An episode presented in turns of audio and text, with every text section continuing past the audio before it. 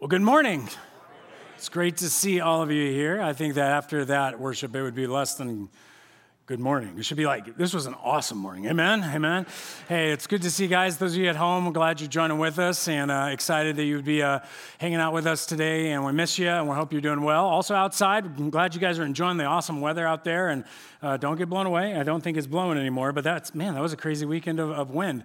So we're just glad you guys are here. And we are finishing off this series called Question and Answers. And we've been saying is every good question deserves a good answer. And uh, had a lot of great questions. And uh, We've uh, kind of had a lot of time for me to process and think about this section. And so, real quick, uh, I don't see a problem here right now, but if you have a kiddo in the room and you don't want to have the talk before you're ready to have the talk, um, you might want to send them over to children's ministry. We're going to be having a conversation about, you know, that stuff, you know, the birds and the bees and all that fun things, all the euphemisms that we create because we're uncomfortable about it. My family's actually not uncomfortable about it. We talk about sex all the time. I mean, like, probably every single day, some point it comes up amongst my teenagers. And I've two, I have three boys, so you know why it always comes up. But the point is that we are constantly in that conversation. And my family's not like uncomfortable about it because we've tried to turn it into a kind of a constant, regular, normal thing to discuss so that when my kids have questions, they don't run off to their dumb bozo friends who don't know anything.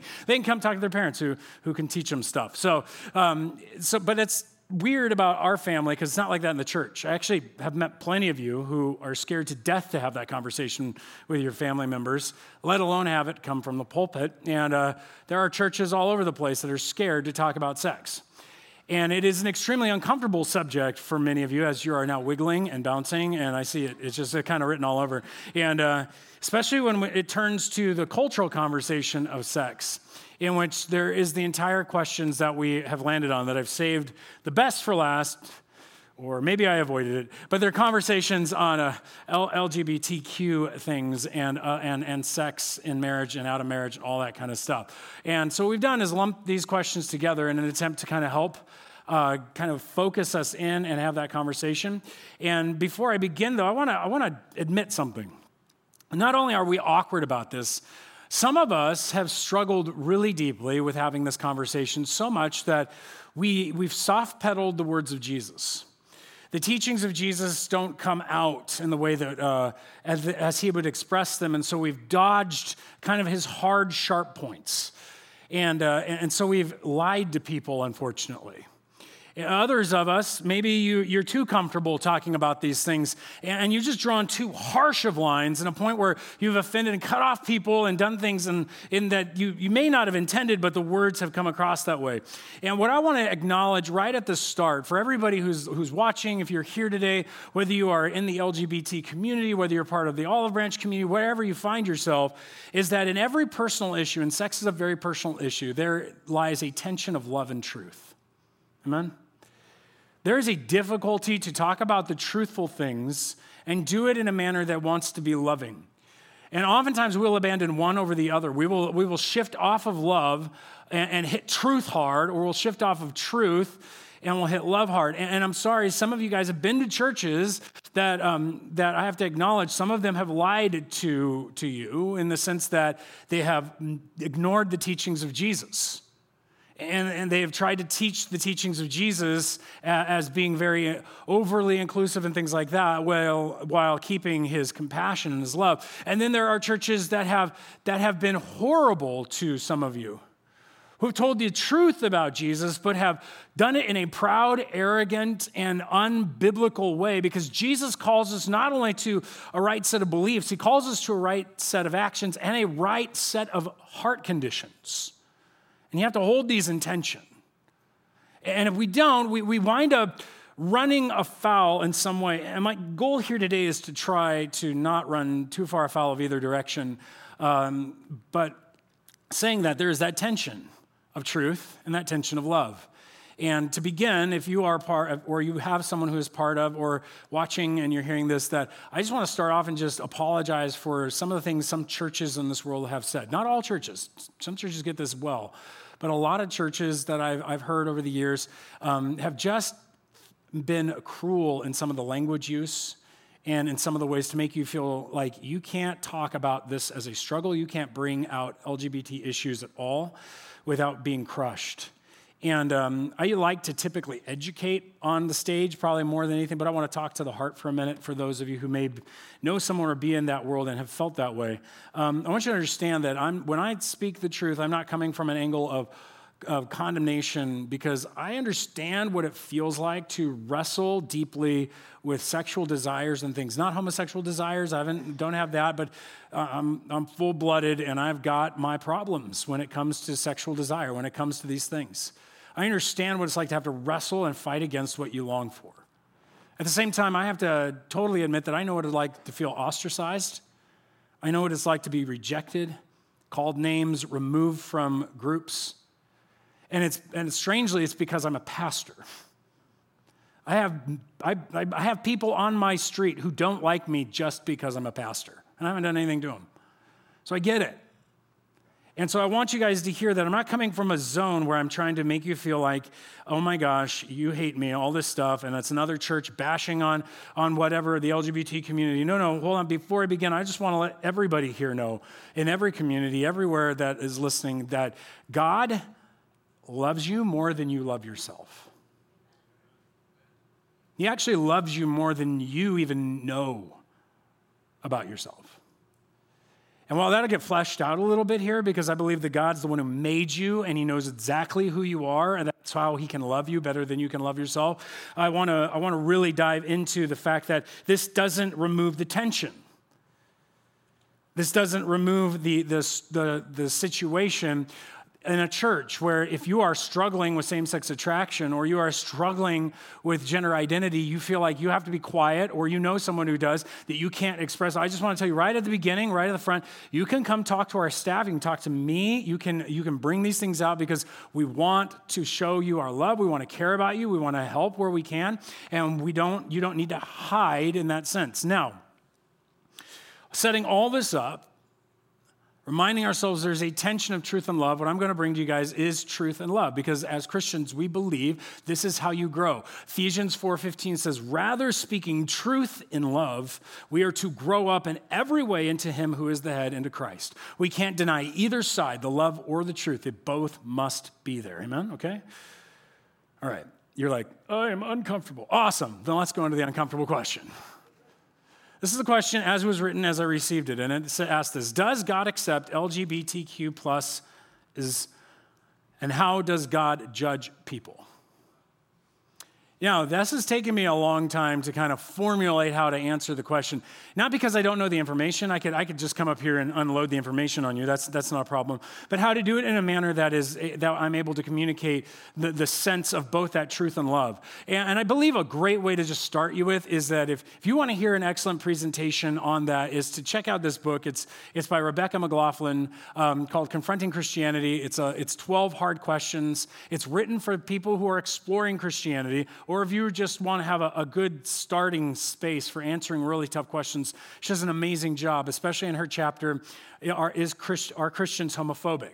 And so I want you guys to take a, a look at that. If, if, any of this is like, I didn't get what he was saying, or I need more information, or whatever, this is a great resource to do that. I'll have some other resources throughout, the, throughout this to point you guys to. But that being said, the question again, and I'll just back up to it, is this Does God accept the LGBTQ pluses? How does God judge people? We've answered how God judges people. He judges us by our sins according to what we do, right? We are going to end up in judgment because of how we've lived our lives. Now, that being said, the, the first half is, is a kind of the tough question for me. It like, what made it tough wasn't the question, it was how it was phrased. I've done a lot of premarital counseling. My wife and I, when we do premarital counseling, we'll always get into one topic, which is communication. And you all know if you've been, if you've had any relationship, communication can be dangerous, right? It's, it can be difficult because you come with different dictionaries. In fact, we had a, friends that we were working through this problem with, and uh, her husband would tell her, or her future husband would use the phrase, well, just calm down. And she would light up, like go crazy more angry when he, when he said calm down. Because for him and his family, that was like how you just go, yeah, cool off or calm down, it's okay, you know, kind of chill out. And, and she was like, oh, don't you dare tell me to calm down. Because that was in her, from her family of origin, that was like ripping on you that you are out of control and ridiculous. You just need to calm calm down. And so it was loaded. We call it triggering, right? You've all heard of trigger phrases or trigger words, that kind of stuff. And if something triggers you, it's more about you than it is about the person speaking, just so you know. Just, just to clarify this, if you have trigger words, go search those out and find out why. It's not the person's fault, it's your problem. Okay, let, let just, just clarify a pet peeve of mine real fast. Now, that understood, we needed to help him because he was going to be in a relationship with her to not use that trigger word if he didn't want to get into a super big fight. We had to help define the word. What did it mean? What would it be a better phrase? And they landed on some better phrases and actually helped bring all of their arguments down in temperature, enabled them because they, fi- they figured out hey, we have one dictionary and it's our dictionary where we agreed upon the terms. That make sense? The problem is, I have to agree upon the term what does accept mean in this question? Because accept could mean, on one half, it could just mean like, does, does God just, you know, say, cool, you're good with that. Uh, you know, there's this idea of acceptance as in approval. It's this idea of acceptance as just receiving. Um, there's all these different concepts with acceptance. And, and, if you dig into the culture, you start asking, is discussed with people, really it came down to me, it's like what we're asking is, is does God validate them? Is God affirming, validating the LGBT plus community in their, in their lifestyle, in their way? And that's the, does he justify them? When he looks at them, are they right in, what, in, in, in how they express themselves and look at themselves? Is he like, yes, you're good? And that's what I think the question really is getting at.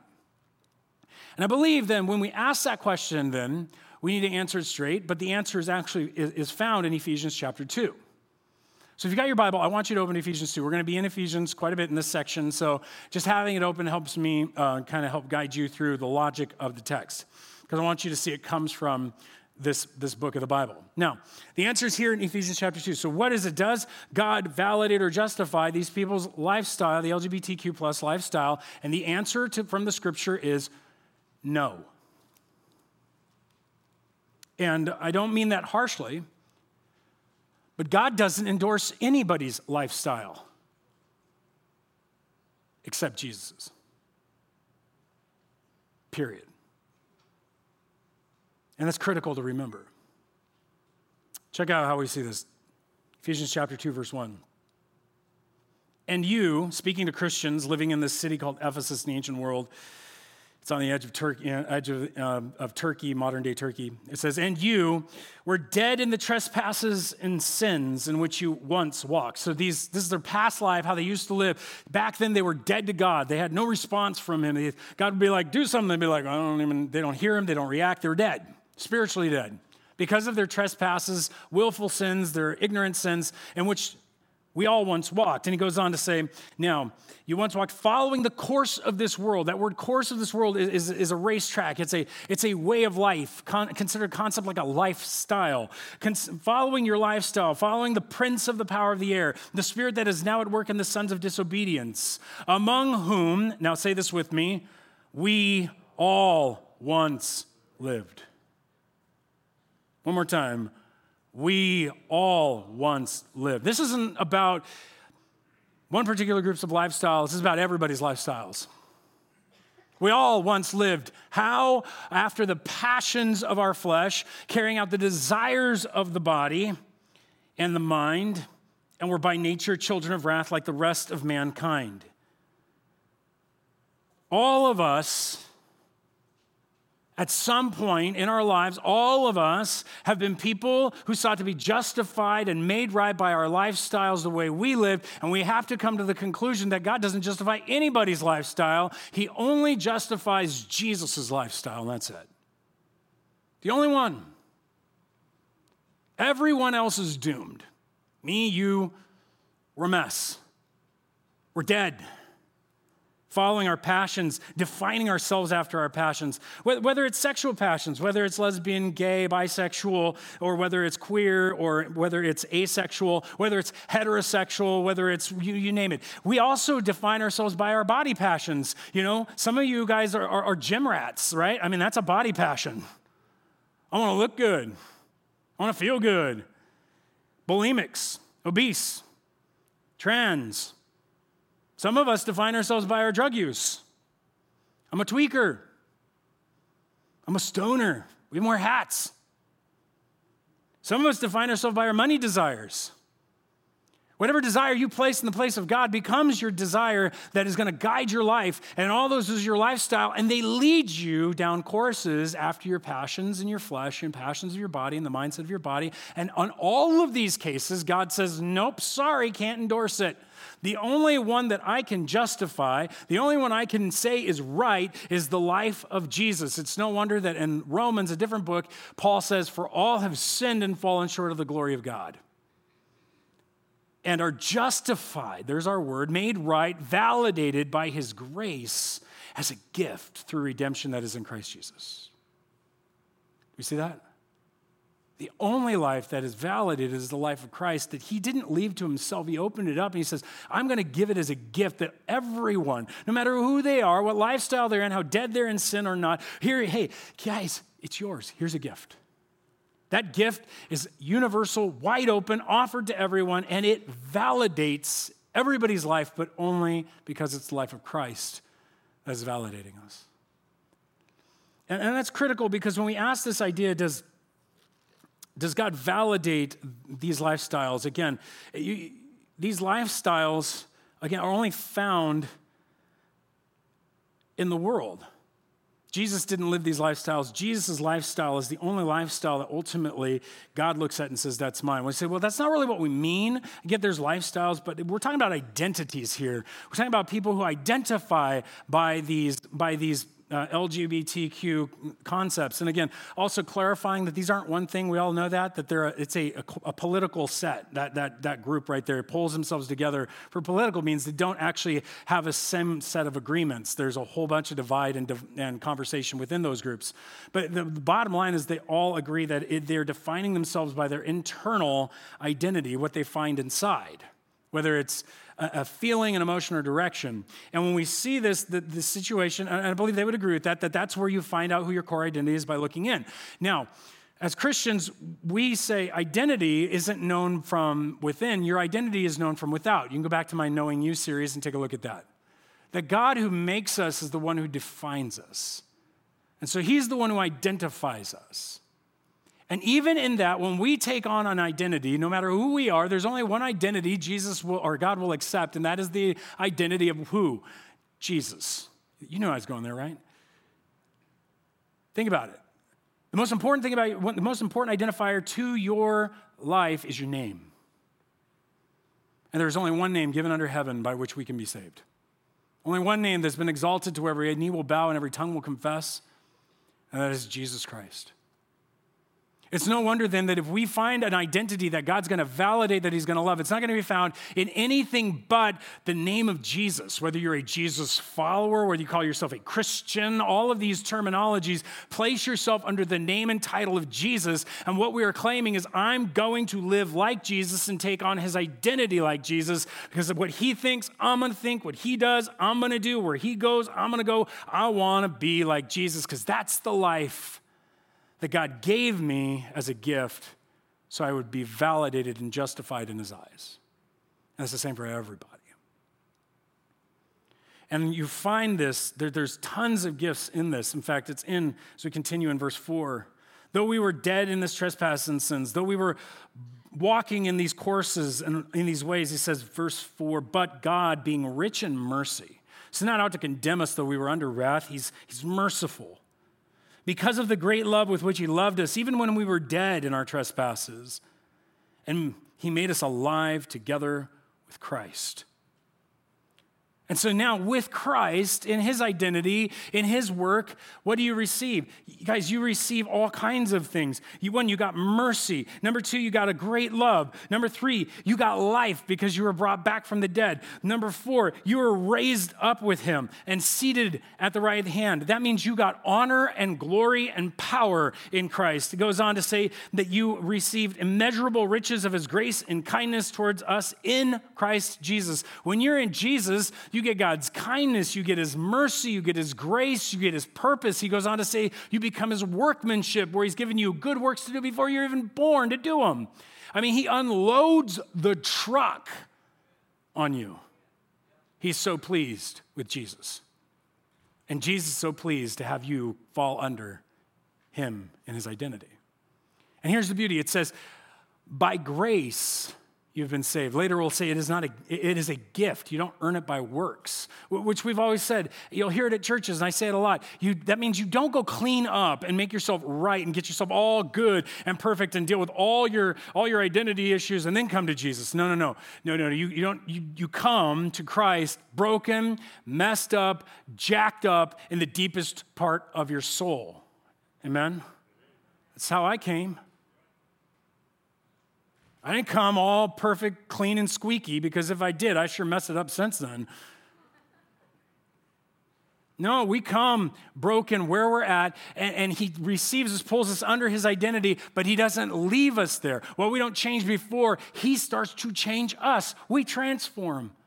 We begin to be conformed. We begin to be something else. Our identities shift. It ceases to be about these things and starts becoming about Him and His life and how He thinks and what He does. Man, I want to get I get myopic on Jesus because he's, he's wealthy, rich in all of His beauty, wonder, glory, knowledge, truth, character. It's powerful. And this is where Paul goes. In fact, if you have it open, I'll just give you a quick curse review. So in chapter 2, you end at verse 10 where he says, You're his workmanship if you're in Jesus, is going to use you. Then he goes into, and by the way, this isn't divided up. This is for all humanity. It's not for the, the Jewish people and then the Gentiles. Nope, that's all been united under Jesus. And this is so cool because I got sent out to preach the gospel. That's chapter 3. So let's praise the Lord. That's the end of chapter 3. It's a big, long, like celebration of Jesus and his intelligence, wisdom, and glory. And he goes, chapter 4, therefore we shouldn't split ourselves up as a church. We need to be unified because we have one spirit and we get these teachers teachers and these leaders and these wonderful people to train us and equip us so we can go out and do the work God made us for. That's the beginning of chapter four. And then he lands and he says, and that means you don't have to live like you used to live. That identity is going to change you. This is the start of verse 17 in chapter 4. He says, Now this I say and testify in the Lord that you must no longer walk as the Gentiles do in the futility of their minds. Don't, don't go back to that old way. And if you do, you know, you, it's, it's callous, it's broken. That's, but that is not how you learned Christ, he says assuming that you've heard about him and were taught in him, the truth is in Jesus, to put off your old self. So put off that old identities, put off that old course you were running, put off that old desires from your flesh and those old desires from your mind. You set those aside, and now you allow yourself to be renewed in the spirit of your mind. You'll get new desires, renewed desires, good desires, and you put on the new self, created after the likeness of God in true righteousness and holiness. It changes you. And it takes time and it works over, and it's not you who changes you, He changes you in relationship with Him. He helps you. But it also means that you and I have to come to this place where we realize when Christ is telling us to let go of something, we got to let go of something. And this is where the, the rub really hits for every human being. Whether you're heterosexual, whether you're um, in the gay community, whether you are in a situation with a political position or whether you've got yourself in a situation where you are a drug addict, all the identities drop. They all have to be released. Everything comes to this point where there are things that need to be let go. You say, well, that's Paul, that's not Jesus. Okay, well, Jesus made it worse. Let's put it in his words. Jesus said to all that were listening, If anyone wants to come after me and follow me, okay, let him deny himself, take up his cross daily, and follow me. And what we have here suddenly is this request of Jesus that we would die to ourselves. The world says, accept yourself. Jesus says, deny yourself. There's never more antithetical terms to our culture than these words by Jesus right now. And I'll be honest, it is the denial of myself that is the hardest part of my living in Christ. Anybody with me on that one? I love that you guys answered like that. Because whether you're struggling with same sex attraction, whether you're struggling with heterosexual attractions, whether you're struggling with drugs or anything else, it's all the same. In so many ways, we have to come to Christ to be transformed. We need to deny ourselves and take up our crosses, and only Christ can do that in us. And so, when it comes to sex, no matter what we talk about with sex, remember this when it comes to sex, everyone must sacrifice their sexuality at God's altar. Everyone. It is not a special request to certain groups. Let me make it clear. You got to put off old things, you got to deny yourself. So, lesbians need to deny yourself the desire to have sex with a woman. Now, note, I'm very specific about this. In gay men, you need to deny the, deny the desire to have sex with men. This does not mean you cannot have a relationship with a woman or a man. You say, What? Wait, Greg, what are you talking about? Yeah, they're called friendships, they're called family. And last time I checked, you don't bring sex into the family or it gets really broken. And you don't bring sex into the friendships because it really destroys them. And sometimes what we're longing for in the depth of the emotion and the relationship has been destroyed. You can't attain it because it has to have sex now with it. Everything has to have sex. Why? It destroys the ability to have true, intimate relationships. And what God is asking you to do is deny the desire. Now, same thing with bisexuals, that you need to deny the desire to have sex with either. And the point is that, listen, just because you're a guy and you can say, dude, that guy's attractive, or you're a girl and you can say, you know, that girl's really beautiful, that doesn't make you gay. Do you know that? I have to tell my kids this all the time. It has nothing to do with it. Did you know if you talk with a certain lisp, that doesn't make you gay? Your hands, the way you hold them, doesn't make you gay. Holding hands with another man or women holding hands doesn't make you gay. It may make you Italian. because that's their culture. What we have done is that the thing that makes someone struggling with homosexuality, lesbianism, bisexuality is the desire to have sex with the same sex. Right? Just a clarifying point. Very important clarifying point. Because that's what God's asking you to keep in check the actions. And so he calls the heterosexuals. You are to deny yourself all sexual contact with everyone if you never get married. Period. You, I'm sorry, you, you don't get to have sex as a single person. And more people are choosing singleness, but they're not choosing the biblical route. If you're married, you don't get to have sex with anybody else except the one that you married, even if you don't like them. and let's all be honest sometimes you don't like them. You stood at that altar, you in love, and you got home six months, eight months, seven years later, and you're like, I'm not in love, but you're married. Most of this began when we pushed that way down a long time ago, and has, we'll get to that in a minute. But the bottom line is this is not a standard for only one group of people, it's a standard for everyone. Everyone must sacrifice something at the altar. And if we are saying, but you're making them lonely, you're consigning them to a life of loneliness if they can't get married, if they can't get, no, time out. Marriage doesn't carry loneliness, sex doesn't cover loneliness. What covers loneliness is good community and friendships and family that we're dissolving because we want to go get busy all the time. Where the church is supposed to be the family. Where we're supposed to be able to be honest with each other. What has happened in the churches is we can't be honest with each other. We're scared of talking about our sin. I am looking at the ugliest, most corrupt group of people in the world sitting in front of me, okay? And you have one talking to you. I am married to a horribly corrupt human being. And she's sitting here. And she's going, That's right, but they ain't met you. So, okay, I get it. Until we understand where we're at, we're going to think there's this us versus them stuff out there. That's not true. God doesn't accept any of this stuff, He only accepts Christ. And everyone, everyone must bring their sexuality to God's altar. That means if you're not following Jesus, this isn't, this isn't a conversation for you. I'm not going to hold you to following Christ's rule if you're not willing to take Christ's identity. And the beauty of taking Christ's identity is that I believe it's far worth more. It is the pearl of great price, as Danny said, the treasure that is found in the field we're sacrificing everything for. Those aren't really my words. I mean, Becket Cook, who is a, um, a man who was a very popular, very well known man in West uh, Hollywood, he, was, he, is, he, he would call himself a homosexual at the time and still, but he, because he has those attractions, but one day at a coffee shop runs into a, a group of Christians.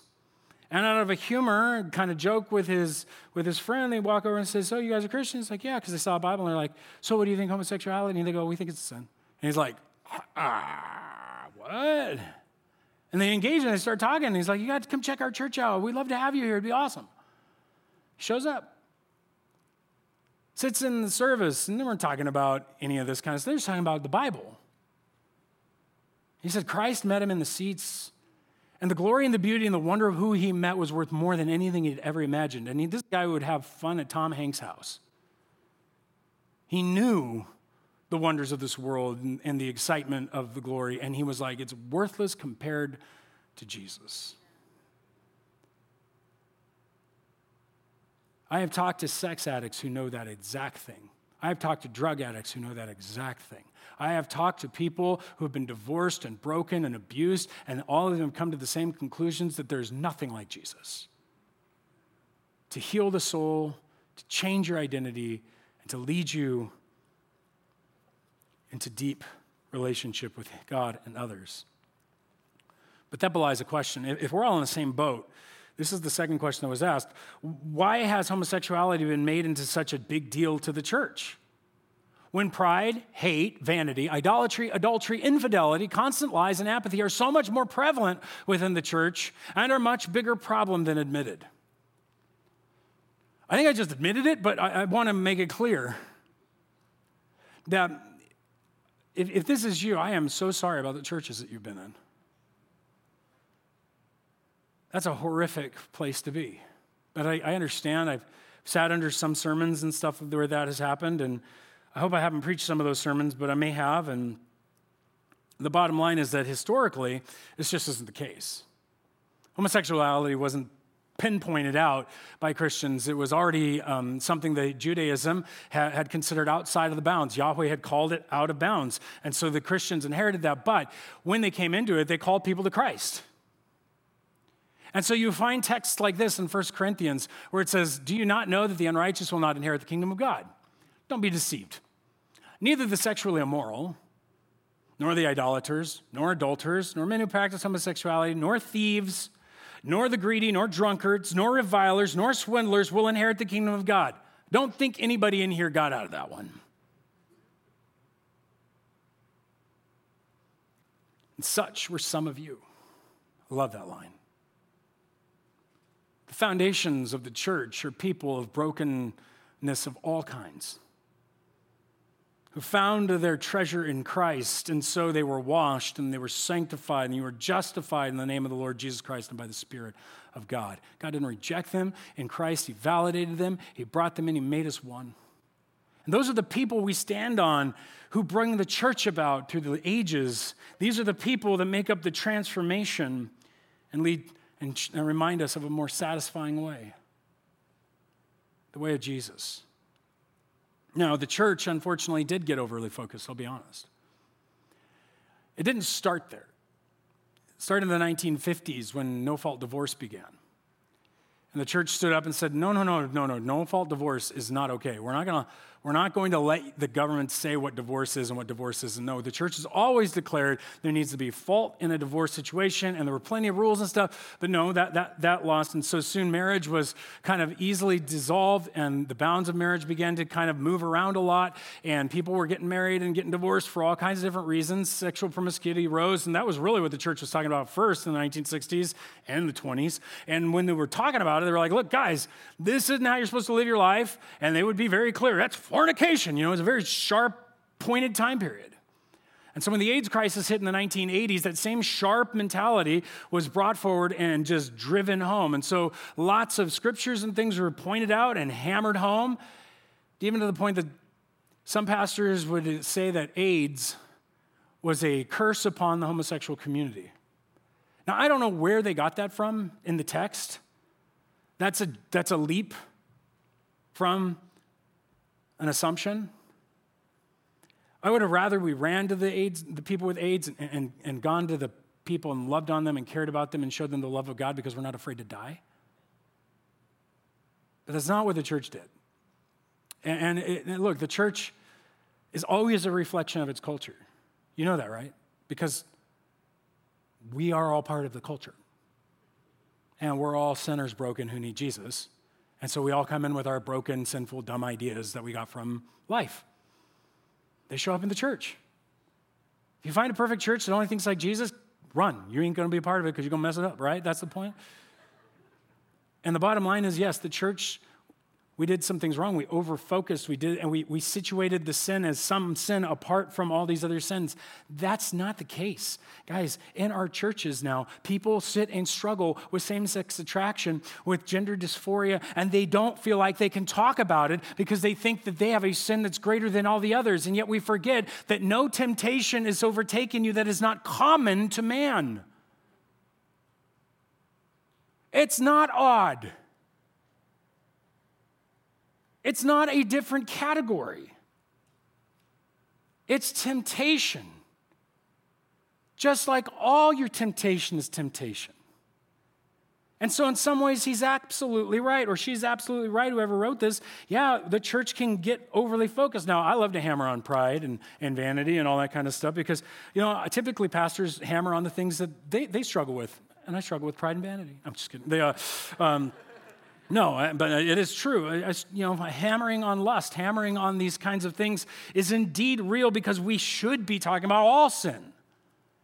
And if you're coming here because you got into the belief that somehow we were the moral betters because we lived a moral life compared to the immoral people out there, then guess what? You're as bad as the immoral people because Jesus doesn't accept a moral life as much as he doesn't accept an immoral life. He accepts his life. Be as moral as you can, you are not acceptable before God. Be as immoral as you can, and you are not going to be acceptable before God. The only way to be valued before God is in the life of Jesus Christ and receiving his gift. That's it.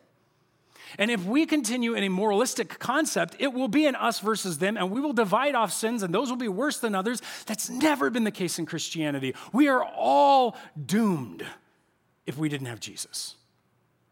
Am I, am I making this clear for a minute? Because Otherwise, I'm in trouble.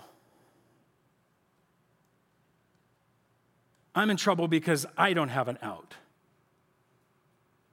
for my sins in my life. Now, I think we weren't careful in our desire to, to, to save the culture and our desire to stay in the powerful position. All these, there's a lot of cultural analysis that's gone into the, the situation in the 60s, 70s, 80s, and 90s, and all that. We're making our own mistakes now. But, but here's the thing I love that Jesus constantly reforms us by his word, constantly challenges us to, to, to go back. And so, a challenge of, to me and to this, to this generation, I believe, it comes in a parable that I think we all might remember. Said he also told this parable to some who trusted in themselves that they were righteous and treated others with contempt. Now, I want you to hear me. If, you, are part of the LGBTQ community plus community and you, are endorsing them and you think you've got the moral high road and you got all figured out and you think we're crazy and mean and cruel, this is for you. You think you're righteous. You don't treat the church with contempt. I've met it. For all you in this room who think that you're going to be the moral betters of all the other people in the world because you come to church every Sunday and you give a tithe and you're going to come in here and do these kinds of things, you're going to sing worship songs and you're going to be all celebratory about Jesus and da da da da, and you got wet one time way back in the day after you walked an aisle. This is for you and for me. For every time I've been proud and condemned in a contemptible way someone, because I forgot the parable. Two men went up into the temple to pray, one a Pharisee and the other a tax collector. The Pharisee, standing by himself, prayed thus Oh God, I thank you that I am not like other men extortioners, unjust, adulterers, even a tax collector, Republicans, Democrats, you name it. I fast twice a week. I give tithes to all I get. I serve in the nursery. I wipe babies' bottoms, all for Jesus. But the tax collector, standing far off, would not even lift his eyes to heaven, but beat his breast, saying, God, be merciful to me, a sinner. I tell you, Jesus says, this man went down, to, speaking of the tax collector, went down to his house justified, house justified rather than the other. For everyone who exalts himself will be humbled, but the one who humbles himself will be exalted.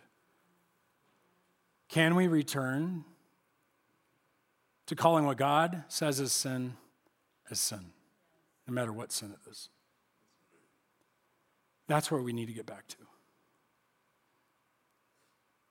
And it breaks my heart to have heard a story recently about some of our small groups, or one of our small groups. And I've kind of seen this before.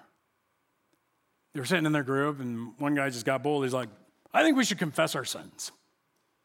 And he straight up just went, I struggle with pornography. Where are you guys at? Five minutes later, one guy goes, Thanks for saying that. I, I kind of do too. Silence, silence, silence. Moving on. Guys, if we cannot get to the place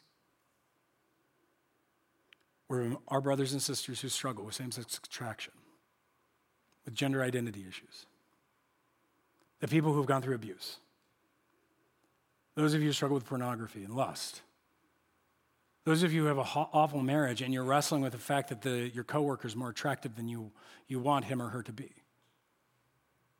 That you are wrestling with the fact that you can't stop lying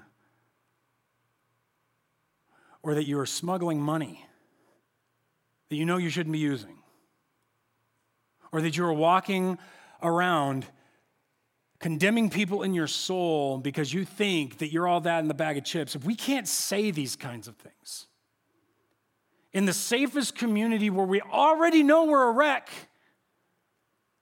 how can we be a church? How? People come into the office all the time, like, I got something I got to confess. I'm like, lay it on me. You're going to be so ashamed. No, you're not. I already know you're a mess. You share what I did. Ready? Let's go. To assume that we do not sin, to assume that we are not struggling, is to close the door on the opportunity for people to actually get help and be prayed for. Guys, I want to be a church where whatever you struggle with, whatever you need to confess, can be confessed without shame. I'm not saying there's not guilt, I'm not saying there's not repentance, I'm saying there's not shame so that we can be free to actually pray for each other, lift up each other, encourage one another, enable each other to walk in Christ. I think we did that. You could share with somebody in this world, I got a place where they know my junk and they still love me. I know a place where they tell me the truth because they love me. I know a place where you can't get away from somebody wanting to see you grow and transform and develop into a greater person. Man, this church, this place, you need to come. We are a community. We don't let sex get involved. We get to know each other. We're friends. I got girls who are friends and guys who are friends, and we are just filled to the brim with relationships. And we just don't zip out and zip away when we're done with church. Man, we are people who know one another and know that our God knows us because you're God knows the darkness in your soul and He loves you. How much more should we love each other? And this is what my call is in this. It's like, let, let's let it wake us up because we need to be a people who understand our sins so desperately that some of you know you got out of the car and hit it when you walked into the door. You sinned in service, standing there looking at the worship, judging everybody else worshiping, going, show off. And, okay, great. And some of you were showing off, check me out, Jesus. And it's like, okay, we are a wreck. Are we admitted we are a wreck? Can we please? I'm going to hammer it until we wake up because, my friends, there is no transforming a culture desperate for relationships if we don't break through our own scaly problems and be open. Uh, All right, Greg. How do you guide your children on the faithful path with friends, etc.? With so many issues like LGBT stuff, etc. Today, I, w- I want them to be kind and accepting, but also follow Christ. It sounds contradictory to them. Uh, this was a, is a good question. And my first, my first thought when I saw it was like, I, I wouldn't use the word accept, I would use the word love. Um, I would rather your children love their friends and care for their friends um, than quote unquote just accept. There's a lot of people who can accept us but don't love us. Love cares, monitors, and, and goes even when somebody else is sinning, right? You love your, if you're married, I hope you love your spouse. If you love your friends, I hope you're still sticking with them even when they sin. Now, again, I, want you, I think we should teach our children that in these issues lies a tension between truth and love. There's tension, and that's not easy. And so let's admit it. First of all, let's teach them to become more concerned about the sin in them than the sin in others. Right? Sin ain't gonna trickle into your kids, folks. It's already inside. It's just trying to come out. It's not going to find its way in from an exterior surface. It's sitting inside looking for an excuse to come out. And so when we remember to teach our children that the sin is inside already, then we're going to help them be more concerned about the sin of their souls and they're walking with Jesus as they are than what everybody else is doing. And we need to get help our kids see that. Second, we need to help them learn to treat others as they want to be treated. That's what Jesus told us. Whatever you wish others would do to you, so do also to them. You want to be, you want to come over the house, invite them over the house, just engage. My point is basically live a more attractive life in Jesus. The most powerful life is a life attractive in Christ. It, long, it makes people long for the relationship, long for the purity, long for something in there. They don't want judgmental people. They want, to, they want somebody like Jesus. Jesus had literally drunkards and prostitutes and people all around him because they wanted to be with him. Isn't that the magnetic life? You are a light on the hill, not a ruler that draws lines. And we want to be attractive, a light that draws people in because we want them to know Christ, receive Christ, because the only life that gets accepted is Christ's. Amen. We want to see that shine. So I advise, as a parent, if this is your thought, first you be the strong influence. Have your kid invite them to your house. You show them what it's like to love someone who lives in sin or is different than you or is struggling or you name it. You be the example and admit that it's hard.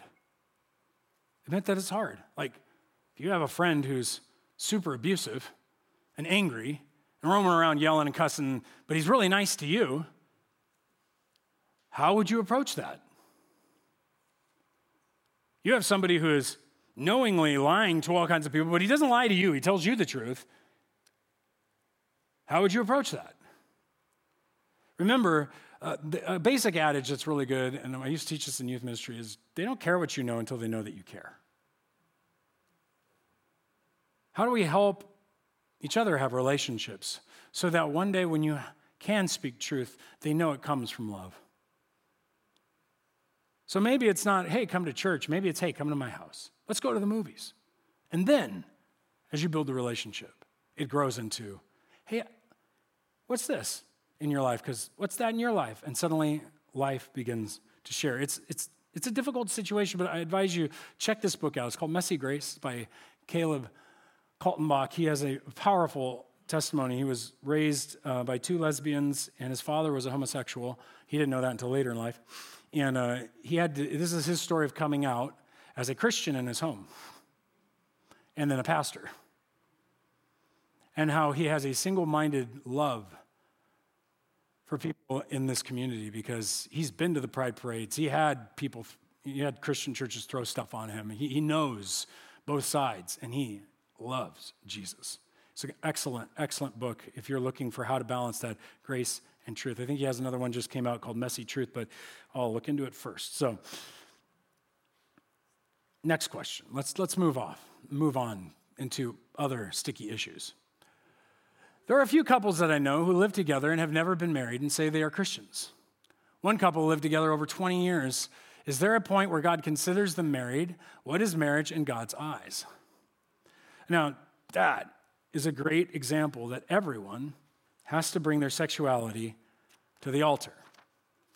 Because Jesus is the one who defines marriage, not humanity. And Jesus did define marriage once. He was asked about divorce, and they were like, We don't divorce, we can do that. He's like, Let's start with marriage. And this is what he said. He answered, Have you not read that he who created them from the beginning made them male and female? And said, Therefore, a man shall leave his father and his mother and hold fast to his wife, and the two shall become one flesh. So they are no longer two, but one flesh. What therefore God has joined together, let not man separate.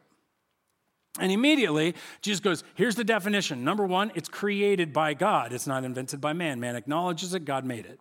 Number two, it came from the beginning and it was for male and female. Number three, it is therefore that man shall leave his father. It's a community thing where you do it in a community. Therefore, a man shall leave his father and mother, hold fast to his wife.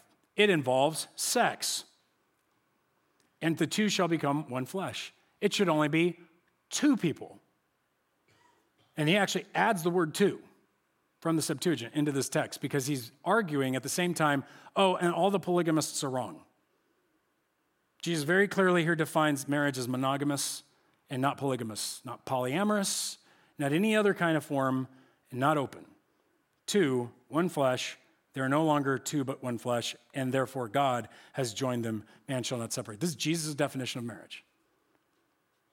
And what Jesus then does is then he goes into a whole conversation about this, this stuff with divorce. Now, my point here is to bring this out because Jesus is, it understands this as a covenant, and a covenant is love made legal, okay?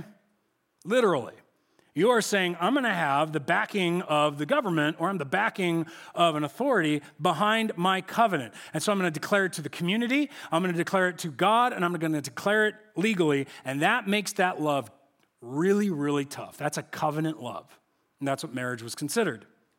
Now, the problem I find is that people want to say, well, we're married before God, we're married in God's eyes, we're committed to each other. I say, well, that's nice then do what God asks us to do. Let every person be subject to the governing authorities. For there is no authority except from God, and those that exist have been instituted by God. What's interesting is there's no known government in the history of humanity that I know of that didn't endorse marriage and have a legal mode for it, especially in the Roman world. And what goes on here is suddenly this reality that if you're going to say it's under God, why not just make it official then? Why not just, you know, knock on my door, bring a little license, have a witness, and boom, you're married. You don't need to do an extravagant, all that's, no, no, no, no. Yeah, that's gotten a little out of control in my own mind. But anyway, the, I think that what we want to do, though, is if you're going to honor God, honor the whole of His Word. And if, you're living together and you're sleeping together and you're not married yet, you're not you're, you're in sin, and you need to sacrifice that sexuality at the altar of God, take on his identity. This is his thinking get married publicly. Also, if you don't want to, then stop using marriage as a shield and be honest that you're not married, you're sleeping together. It's open, it's whatever. Why would I say that? Because Jesus is very serious about using marriage as a shield for our sexual desires. In fact, he goes on to say this after he's described all the marriage in a, in a like fashion in the book of Luke. He says, Look, everyone who divorces his wife and marries another commits adultery. And he who marries a woman divorced from her husband commits adultery. You're like, Greg, what does that have to do with anything? This is actually in a section where he's talking to the Pharisees and he's making decisions about their debates all these debates. There were two schools, Hillel and Shammai, and one was strict and one was loose. And one said, You can, from Deuteronomy, we can divorce people, women for anything. Burn the toast, you're gone. You look ugly this morning, you're gone. You asked me if you look nice in that tunic, you're gone. You know, all that stuff. The other one said, No, only in the cases of adultery sexual immorality. Then you can do it. And, and, the point that Jesus makes, like, I'm not for any divorce. I want you guys, if you're married, to stick it out the whole time. I want you to make it there all the way through. But if your heart is hardened and it turns into abuse and it turns into this other stuff, mm, yeah, that's fine. God allows it. He doesn't, he doesn't say to do it, but he allows it. Now, everyone who divorces his wife from the, and this is how they would have heard this, just like we would ask, can an 18 year old drink? Right? You all know I'm talking about alcohol. Nobody else would know that if they didn't live in our culture, and I'd written it down 3,000 years later. They're like, do 18, of course, they need water. You know, it's like, no.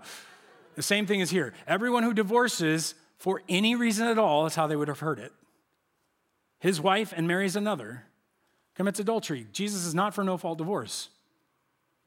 He's saying what you're doing is a sham. It's a sham divorce. You're trying to go have sex with someone else because you're tired of your wife. Don't use marriage and divorce as an excuse to have an affair. That's what Jesus is saying. And every time we try to use the word marriage and stuff in a way that is not how Jesus uses it, violates what Jesus is getting at here. And I want to encourage you guys get married. If you're not married, get married. If you're living that long, why not? There's no common law marriage in California. You have to make it official. And so I would encourage you to. Now, finally, this was the last question with sex involved. What are the rules about sex post divorce? And this is the answer same rules that applied about sex pre marriage. Done. Right? Rules don't change. Even if I have sex with the person I was married to before, after we got divorced, no, that's not okay. You're divorced. Your marriage doesn't exist. The covenant's over. You don't get to go have sex with them now that you're divorced. That doesn't work. Get married. Now, the point is, what are the rules about sex post divorce? Is that it's the same as pre marriage. And so I want to encourage you to remember that these are not easy things to handle. And I'm not trying to be mean. But what I am trying to tell you is that we have to lay all of our sexuality, no matter where we're at, at the foot of the cross. At God's altar, saying, This is yours. I want to be like you, Christ. You're worth far more. And so when we get there, I want to, I want to just kind of draw in some conclusions. First of all, I believe that in this, all this conversation, it reveals one thing to me that we need to put sex back in its right place. Sex is not the end all be all of a relationship. It's not. It's not even really that important, except in a very tight box because when it's let out of that box, it actually dissolves all these other relationships. It becomes abusive and destructive. And so God had it very tightly knit in one location. And yes, it seems so limiting and restrictive. It's because we've done something wrong with relationships. If we think you're going to be lonely for the rest of your life because you can't get married and have sex, again, like I said, we've got the wrong thought about sex. Sex doesn't make you less lonely. There are lots of people having sex all over the place who are feeling awfully lonely right now. It's a relationship of friendship and family and community that creates the sense of belonging and destroys loneliness. And that means we need to do something else. We need to get fam- we need to we need to, re- to return to the church being the loving and truthful family and get that off of the back of every marriage. What, Greg? We put too much weight on marriage.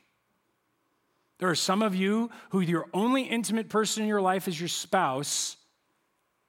And when that goes sour, you're alone. Where are your friends?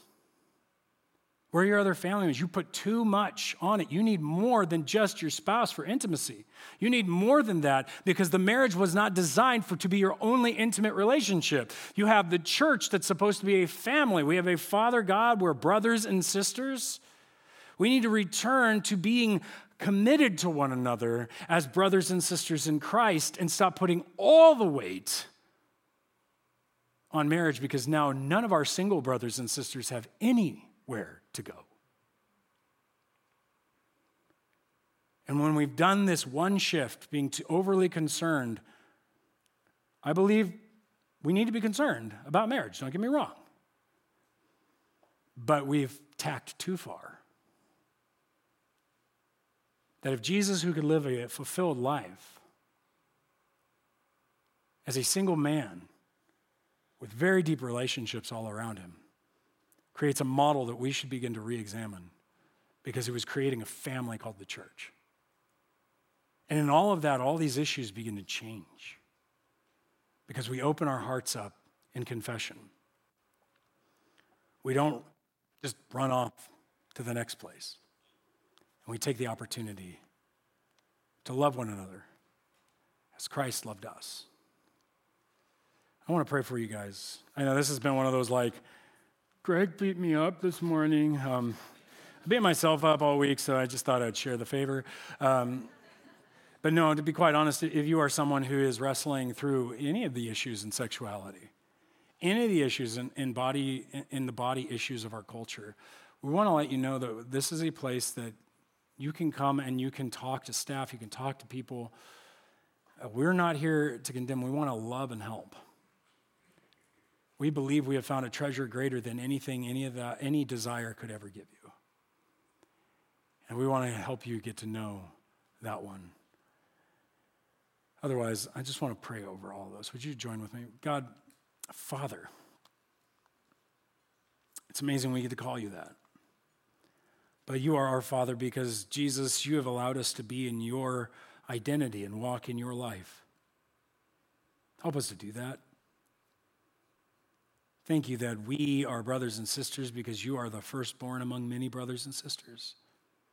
Thank you for making us new. Would you please now help us to be a community that is a vibrant, living, glowing place of family relationships of all kinds? Would you just bless this time we have together as we now go from the teaching into our time of fellowship? We pray you be exalted in it. In Jesus' name, amen. Hey, Danny. Hey. Danny's uh, Danny's going to be up here for a second uh, with me because we've got a bit of an announcement. Um, and we're just asking you guys to keep this in mind over the next uh, 24 hours or so. Um, many of you knew Skip Mata. He was a, the president of our elder team for many years. And he uh, phoned me yesterday and um, he, he, let me know that Linda, his wife, is they're going to be taking her off of life support in the next day or so. Um, we're just asking, since we are, we, we've been his family, he lives in Arizona, been his family for so many years, that we would pray for him. Please be, there may still be time for a miracle. That's what we'd love to see with Linda. Uh, they have poured into more people than I can imagine, and um, we just love them so much. We need to let you guys know, and so we can be praying as a church together. So, just application of community right here. So, um, Danny, I asked you if you'd do that for me. Yeah. So. Lord, uh, with a heavy heart, we come before you. Um, but a thankful heart too, Lord, knowing that uh, you're in control. Lord, uh, we know Linda and Skip have been a part of this church for many years, and, and as Greg said, poured into many people through counseling and through leadership and just through all the things that they did. Lord, we uh, just want to lift up their family right now. Uh, we don't know the situation. We don't know exactly where she is right now. We don't know if she's still here or she's with you. We do pray, God, for that miracle. Uh, if it's possible, Lord, if you want to heal those lungs so that she can breathe and and be able to, to recover, Lord, that that's the case. But if not, uh, we just ask for, for just uh, your glowing, loving arms around that family right now with Skip and his daughter and, and those that are around them. Thank you that they have a local church there that loves them and is caring for them.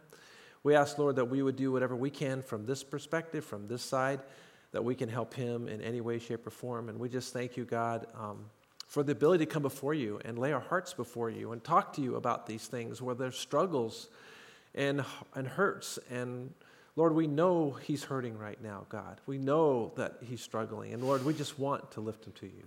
We give this all to you. We praise you. We thank you. You're in control. And we know, God, that you've got the right decision to make. In Jesus' name we pray. Amen. Amen. Thanks. I only have one quick announcement for you before we take off here, and that is you guys uh, probably received one of these when you walked in. If not, they're right there. Uh, go to Connection Central Speaking of community, uh, right now we're doing signups for small groups. So if you're not in a small group right now and you really want to connect with those around you and get connected into a group where you have that, that fellowship that we're talking about in this message, then please go out to the courtyard and do that. And secondly, we have our next step classes. I don't know if you guys are familiar with these, but we have three classes right now that's Love, Live, and Share Christ. So just a way to grow in your relationship with God. And they're, they're held right here at the church. They're done through one of the services, and there's also information out there. You'll see them out there in the courtyard. Other than that, uh, we just love you guys. We, we are so happy you're here. stay safe, stay healthy. And we just ask that you'd come back next week and let me bless you. In Jesus' name, Lord, we just thank you for this, this team, this family of ours here. And we ask that you would just lift them up, protect them, keep them safe, and allow them to, to just meditate on what you've said today because it's all about your glory. In Jesus' name we pray. Amen. See you guys next week. God bless. Okay.